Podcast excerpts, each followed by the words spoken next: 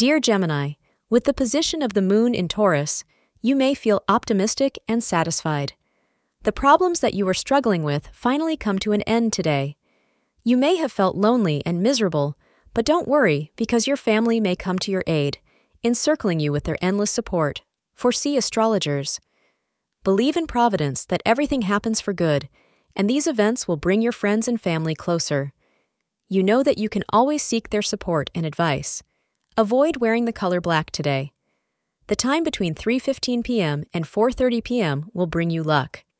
If you are in a relationship, you may have found lately that you are encountering hurdles and misunderstandings with your partner. These have been minor, but have caused some disruption to the flow and energy between you two. There are some areas of your relationship that need your attention, and you may even need to do some introspection before you have the conversation.